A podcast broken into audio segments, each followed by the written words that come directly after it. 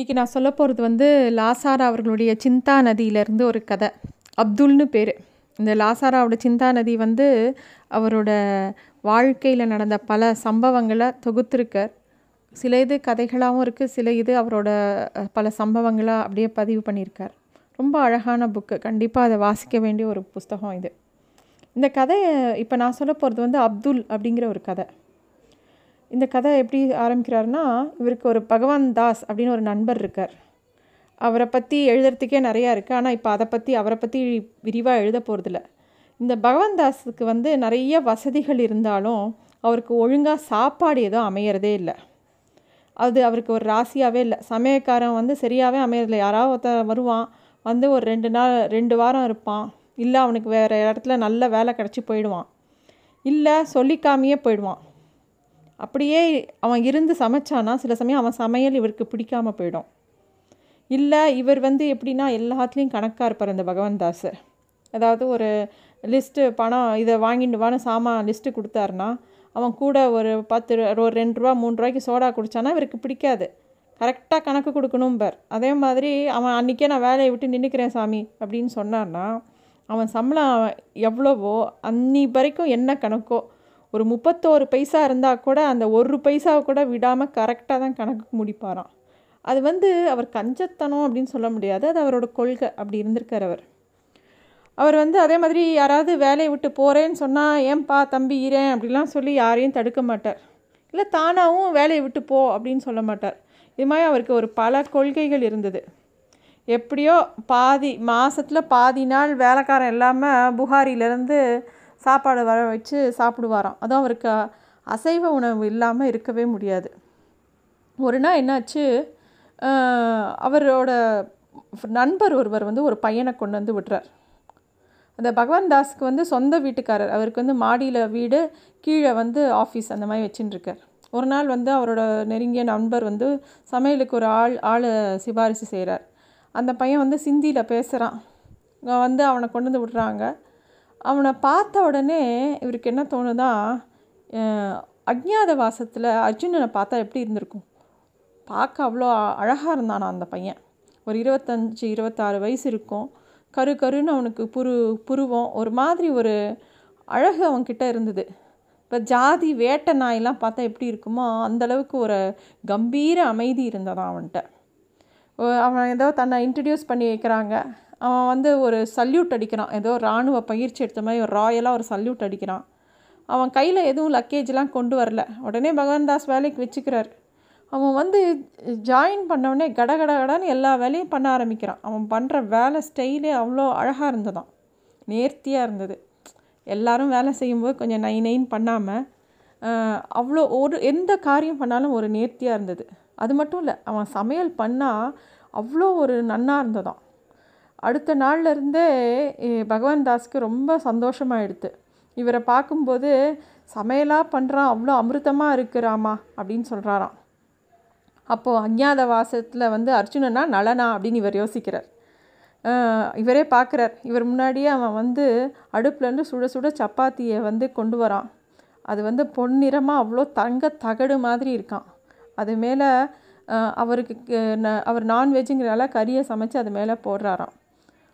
அவர் ரொம்ப விரும்பி சாப்பிட்றாராம். சாப்பிட்டுட்டு சொல்கிறாராம் இவன் வந்து சாதாரண ஆள் இல்லைப்பா. அவன் எங்கேயோ வெளிநாட்டில் சிங்கப்பூர் ஜப்பான் அந்த மாதிரி பெரிய ஹோட்டலில் ட்ரைனிங் எடுத்துகிட்டு வந்திருக்கணும். இல்லாட்டி இந்த மாதிரி ஐட்டம்லாம் நம்ம ஊரில் கிடைக்கவே கிடைக்காதுப்பா. அவ்வளோ நல்லா சமைக்கிறான் அப்படின்னு சொல்கிறார் அதே மாதிரி அவர் வந்து எதாவது சாமான் வாங்கிட்டு வான்னு இவனுக்கு ஒரு லிஸ்ட்டு கொடுத்தா கரெக்டாக அந்த சாமானை வாங்கிட்டு சில் சில்லற கணக்கெல்லாம் பார்த்து கரெக்டாக அவருக்கு டேபிள் முன்னாடி வச்சுட்டு அடுத்த வேலையை பார்க்க போயிடுவானாம் ரொம்ப அனாவசியமாக பேச்சே கிடையாது. அவர் இவர் சகஜமாக பேசினா கூட அவன் ஒன்றும் சகஜம் கொண்டாடலை. பேச்சில் கொஞ்சம் பிகு தான் பண்ணிட்டானான் ரொம்ப பேசவே இல்லை. பேசினா பேசட்டும் பேசினா ஏதாவது கேள்வி கேட்டால் பதில் சொல்லுவாராம். இல்லாட்டி அவன் வேலையை பார்த்துட்டே இருப்பானான் அது மட்டும் இல்லை. அவன் மொட்டை மாடியெல்லாம் நீட்டாக பெருக்கி ஜமுக்காலெல்லாம் க்ளீ க்ளீன் பண்ணி வீட்டில் ஒட்டடையெல்லாம் அடித்து அதாவது வீட்டையே ஒரு மாதிரி தூய்மையாக வச்சுருந்தானான் ஏதோ ஒரு ஒரு ஒரு பொண்டாட்டி கூட இவ்வளோ வீட்டை அழகாகவும் நேர்த்தியாகவும் வச்சுருப்பாளா அப்படிங்கிற மாதிரி இல்லாமல் ரொம்ப அழகாக வச்சுருந்தானா இவருக்கு வந்து எந்த குறையும் இல்லை பகவான் தாஸ்க்கு. இன்ஃபேக்ட் அவருக்கு ரொம்ப சந்தோஷமாக இருக்குது பார்த்தா சேட்டுக்கு ஏதோ ஐஸ் வைக்கிற நோக்கத்தில் இதெல்லாம் செய்கிற மாதிரி தெரியல. அவனுக்கே அடிப்படையாக ஒரு அசுத்தத்துக்கும் அவலட்சணத்துக்கும் அவனுக்கு பிடிக்கல. அவனே இயல்பாகவே ரொம்ப சுத்தமாக இருந்தான். தினமும் ரெண்டு வேளை குளித்து ஒரு சமயம் தற்செயலாக இவர் அவர் வீட்டுக்கு போகும்போது அவன் உடம்ப தவட்டின்னு வெளியில் வர்றதை பார்த்தா அவன் அவன் அவ்வளோ ஒரு சிவப்பு நிறமாக இருக்கானான் பார்க்கவே ரொம்ப அழகாக இருக்கான் அந்த பையன். ஒரு நாள் எல்லா வேலையும் முடிஞ்சு நண்பரும் அவரும் அதாவது பகவான் தாஸும் இவரும் அவங்க வீட்டில் பேசின்னு இருக்கும்போது மாடியிலேருந்து இந்த பையன் பாடுற குரல் கேட்குறது அவ்வளோ அழகாக பாடுறான் அவன். இவனை இந்த மாதிரி ஒரு பாட்டு அவனுக்கு தெரியும் அப்படிங்கிறதே உங்களுக்கு ஆச்சரியமாக இருக்குது ஏதோ சினிமா பாட்டு தான் பாடுறான் முகல்லே ஆசம்னு நினைக்கிறேன். ஆனால் அவ்வளோ நன்னா பாடுறான். அதாவது எலும்பே கரைஞ்சி விடுற அளவுக்கு பாடுறான். அவன் கண்ணிலேருந்து ஸ்படிகம் அவரோட அதாவது பகவன் தாஸ் இந்த பாட்டை கேட்டவுடனே அவன் கண்ணிலேருந்து ஜலம் கொட்டுறது. இவன் யார்? இது இவன் பிறவியோட அம்சம்தான் என்ன? என்ன இப்படி இருக்கான் அவன்?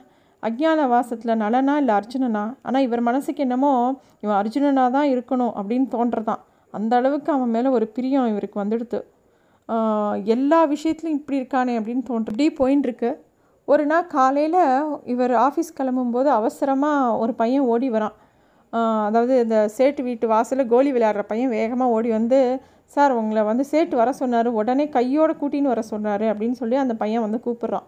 இவர் ஆஃபீஸ் கிளம்பணும் லேட் ஆகிடுது சரி இவ்வளோ அவசரமாக அவர் கூப்பிட மாட்டார் என்ன விஷயம் அப்படின்னு சொல்லிட்டு இந்த சேட்டோட வீட்டுக்கு வரார். வரும்போது சேட்டு யார்கிட்டேயோ ஃபோனில் பேசிட்டு ஃபோனை வச்சுட்டு இவரை பார்த்து ரொம்ப டென்ஷனாக இருக்கார். ராமா இந்த சேஃப் திறக்கவே இல்லை அப்படிங்கிறார். அதாவது அவர் எல்லாம் சே லாக்கர் லாக்கர் சேஃப் அது திறக்கவே இல்லை அப்படிங்கிறார். இது என்ன? அது அவ்வளோ முக்கியமான சமாச்சாரமா? அதுக்கு நம்ம நான் என்ன செய்ய முடியும்? அது நீங்கள் கொஞ்சம் இன்னொரு தடவை ட்ரை பண்ணி பாருங்கள் கண்டிப்பாக திறக்கும் அப்படிங்கிறார். இல்லை கம்பெனிக்கு ஃபோன் பண்ணுங்கள் அந்த லாக்கர் கம்பெனி இருப்பான் இல்லையா? அவன் அவனுக்கு ஃபோன் பண்ணுங்கள் அவன் வந்து திறந்து கொடுப்பான் அப்படிங்கிறார். பகவான் தாஸ் சொல்கிறார் இல்லை இல்லை உனக்கு புரிய மாட்டேங்கிறது. யூ டோன்ட் அண்டர்ஸ்டாண்ட் இது ரொம்ப சீரியஸ் நாற்பத்தஞ்சு வருஷமாக ஸ்மூத்தாக திறக்கக்கூடிய சேஃப் இது. நான் தான் திறக்கிறேன் மூடுறேன். தினமும் சாவியை கரெக்டாக பண்ணுவேன். இன்றைக்கி நான் போய் அந்த சாவியை போட்டு திறக்கிறேன். அதை திறக்க முடியல. இங்கே வந்து பாறேன் அப்படின்னு சொல்லி காமிக்கிறார். அந்த சாவி நுழைக்கிற அந்த இதை சுற்றி ஒரே கீரலும் ஏதோ யாரோ எதையோ போட்டு ட்ரை பண்ணியிருக்காங்க அதில். அது நல்லா தெரியறது அது. அதனால தான் அந்த லாக் ஸ்ட்ரக்காக எடுத்து திறக்க முடியல.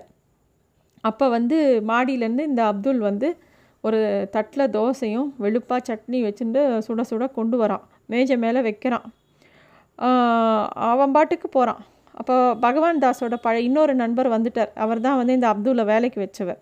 அவர் வந்த உடனே விஷயத்த சொன்ன உடனே அந்த வீட்டில் வேறு யாரும் இல்லை அப்துல்லும் இவரும் தான் இருக்கார். அதனால் விசாரணை ஆரம்பிக்கிறது அந்த அப்துல்லை கூப்பிட்டு விசாரிக்கிறாங்க.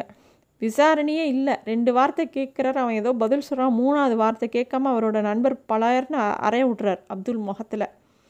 அவன் வந்து அதை எதிர்பார்க்காத சமயத்தில் அடிச்சு போடுறார் அவர். அவன் வயத்தில் குத்துறார். ரொம்ப அடிச்சு போடுறார். பகவான்தாஸ் தடுத்தும் கூட அவர் அவரோட வெறி அடங்கலை.